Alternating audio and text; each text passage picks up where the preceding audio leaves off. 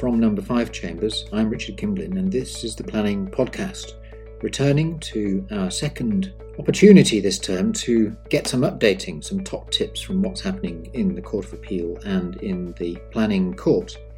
We're going to turn shortly to the Court of Appeal with Oliver Lawrence, Planning and Environmental Barrister at Number 5 Chambers, who's going to help us with what's been happening in terms of environmental sentencing. He'll be followed by Leanne Buckley Thomson, who's going to be helping us with the Court of Appeal and a case called Hillside Parks and their rather tricky consent in the Snowdonia National Park.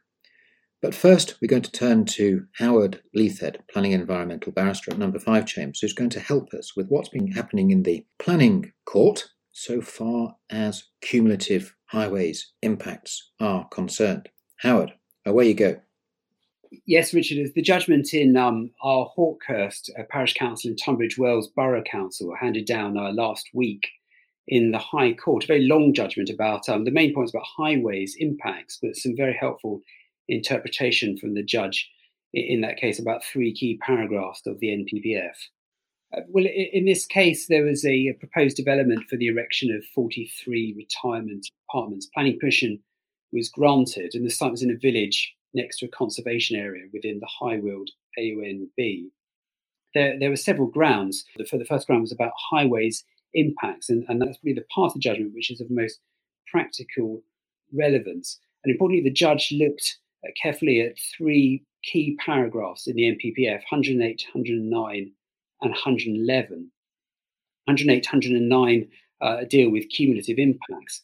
The judge interpreted paragraphs 108, 109 and he said that when assessing an application for development, it's necessary to ensure that significant impacts of development on the capacity of the highway network can be cost effectively mitigated to an acceptable degree, but that there should only be a refusal on the basis if the residual cumulative impacts taking into account any mitigation on the road network would be severe. But the key word severe, and as to what constituted severe residual cumulative impacts. For the purposes of paragraph 109, the judge said that that was a matter of planning judgment exercised in accordance with ordinary public law principles. The second point was uh, the difference in the documentation mentioned in paragraph 111. It refers to a transport statement and a transport assessment. The judge referred to the relevant guidance in the PPG and said that transport statements were a lighter touch evaluation than the more detailed transport statements.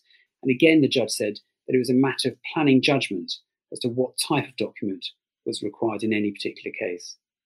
Howard, uh, thank you. It sounds like it's up to highways engineers to just get it right, and the court's not going to interfere unless it is profoundly wrong.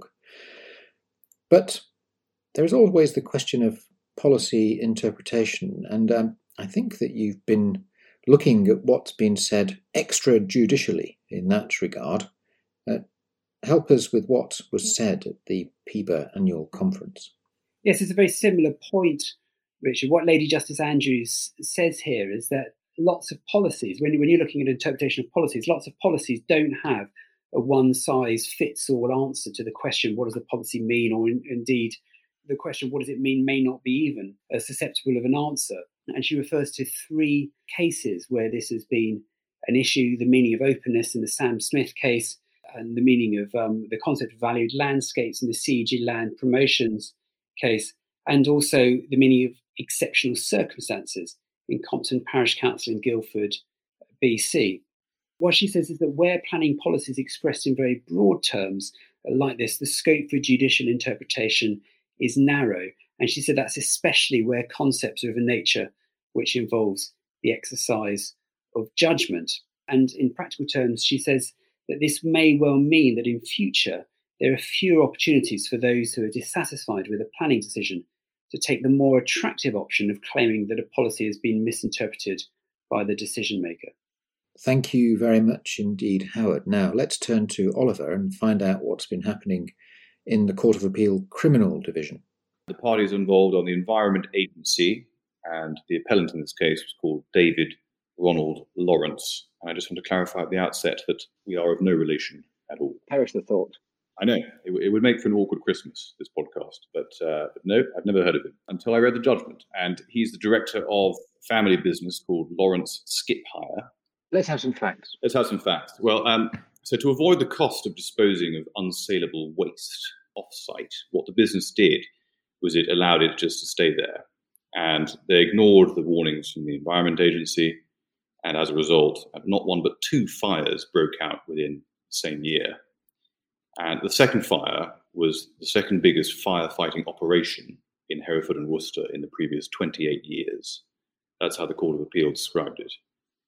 And in the course of putting out that fire, a toxic soup of chemicals ran into the canal.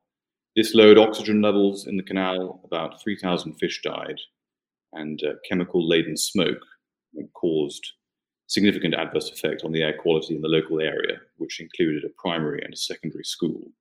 And so you can see how these are, these are difficult facts to defend. Tell me, how did this get to the Court of Appeal? Was permission given to appeal? No, so the approach the Court of Appeal took was that permission having been initially refused to appeal by a single judge, the approach that it took was to grant leave to appeal, but then to dismiss the appeal. It's my view that they, they did this so that they could properly engage with the appellant's arguments, deal with these, these points of law. Well, I noticed that the appellant advocate appeared pro bono, and well done to her.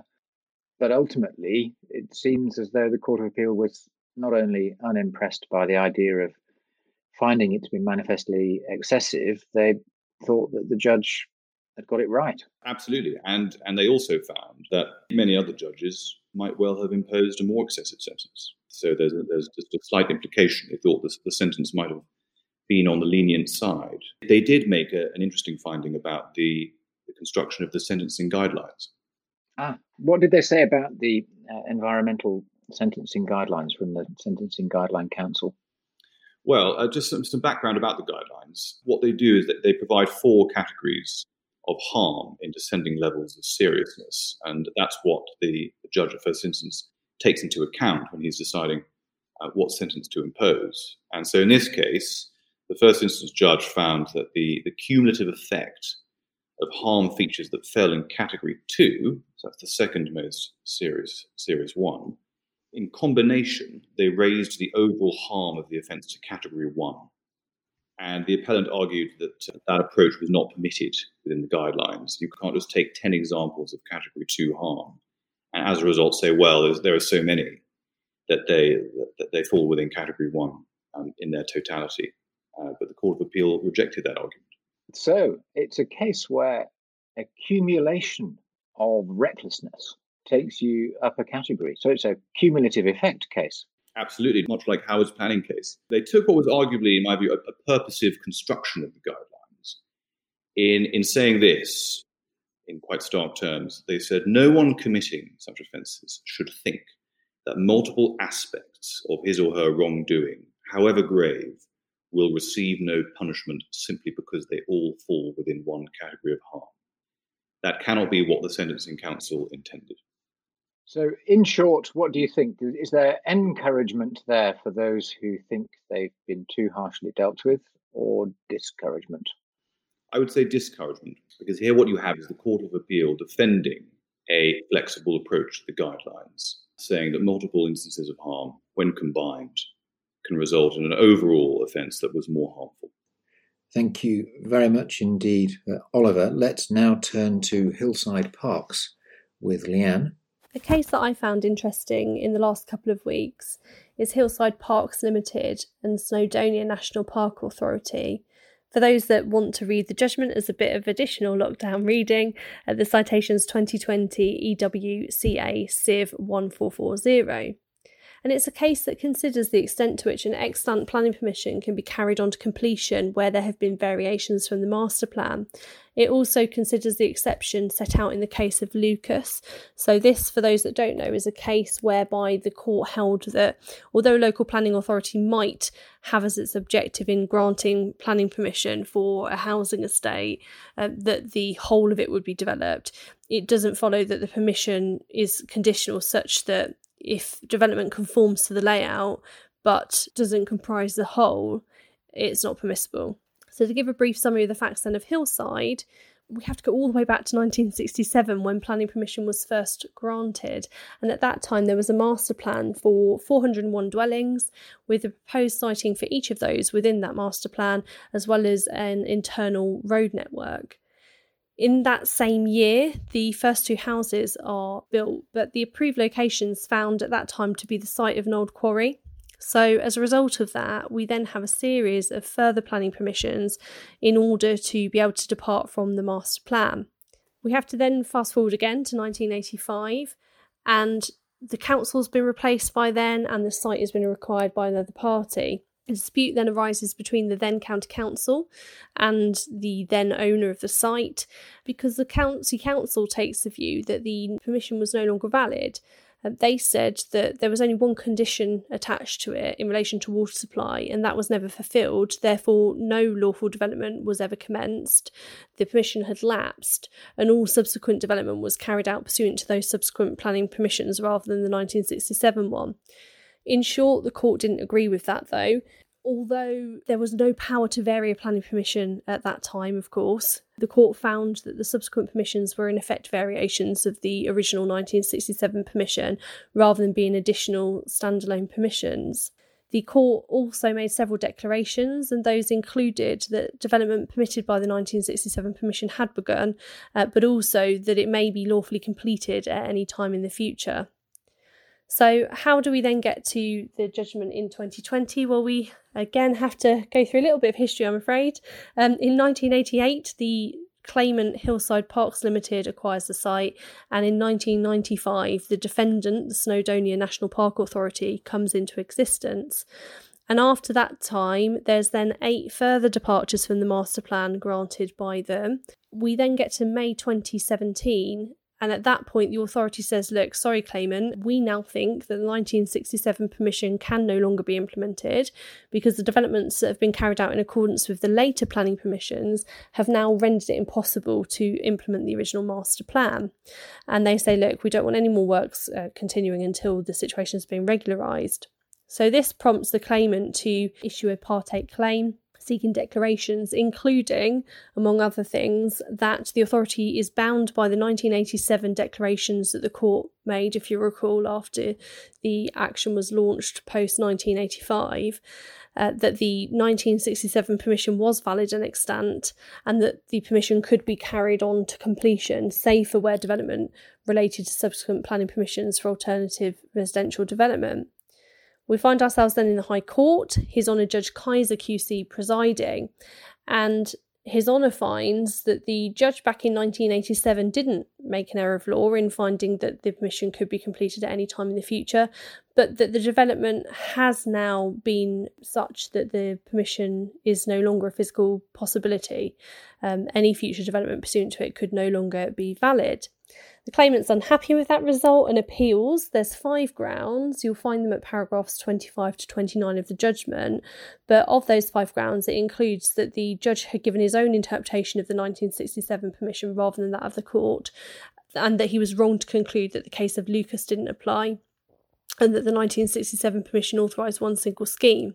So, where do we get to? Well, I'll make it clear to you rather than putting you through any um, agony. The court ultimately found it was no longer possible to implement the 1967 permission, so no changed view on the High Court's decision.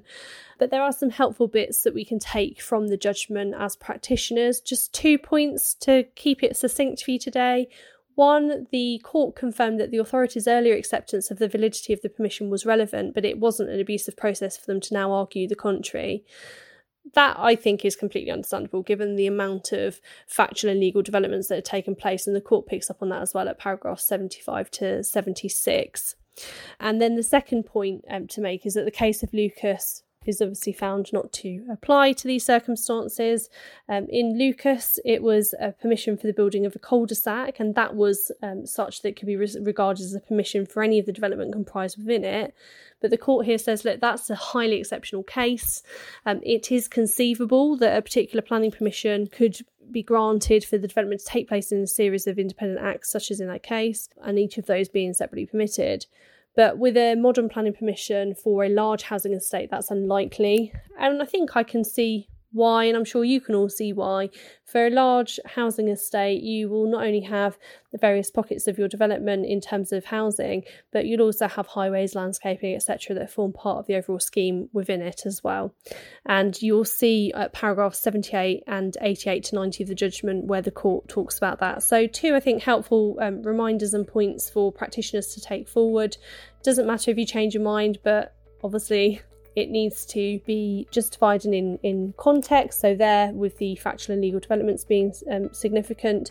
And then, secondly, this point in terms of the case of Lucas being highly exceptional, uh, which some practitioners might find useful to refer back to. That was the planning podcast from Number 5 Chambers. We'll return before Christmas with our final topical tips update. Until then, stay safe. Thank you for listening Goodbye.